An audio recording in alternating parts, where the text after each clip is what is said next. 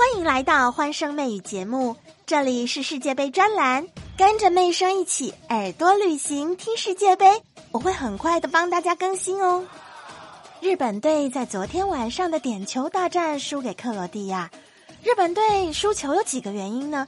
首先，第一个是输在决心跟精神，再其次是输在体能跟调度上。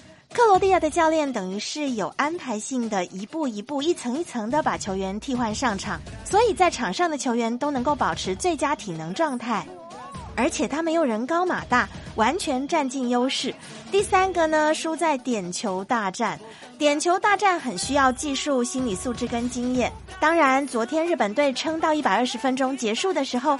都还是一比一，所以日本队最主要的是输在第三点点球大战哦。哦，其实，在点球大战上面，还有一点很现实的就是我们在比守门员。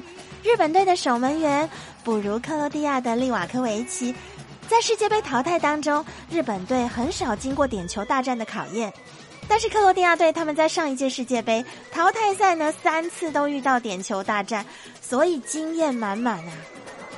克罗地亚他们在世界杯的历史上刚好有三场都是八分之一决赛，都是通过点球大战来晋级的哦。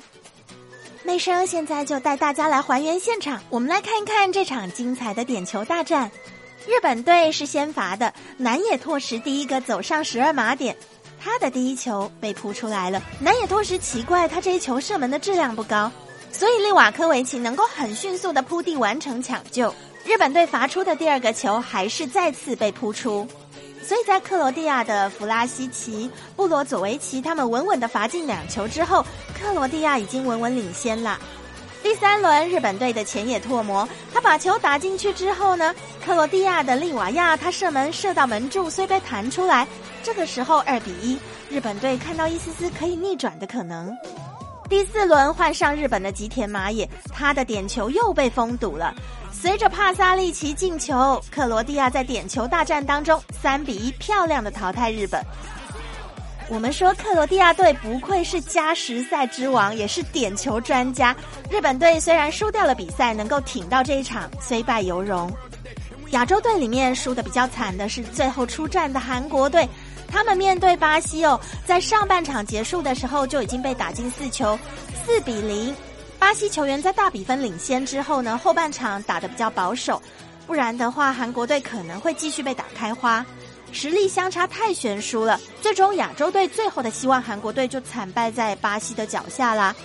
这次世界杯亚洲队的战绩不错，原本呢，球迷们都希望日本队跟韩国队可以在世界杯上走得更远，不过显然大家的实力都还需要继续提升哦。精彩的话题还没有结束。下一集节目，让我们继续聊下去。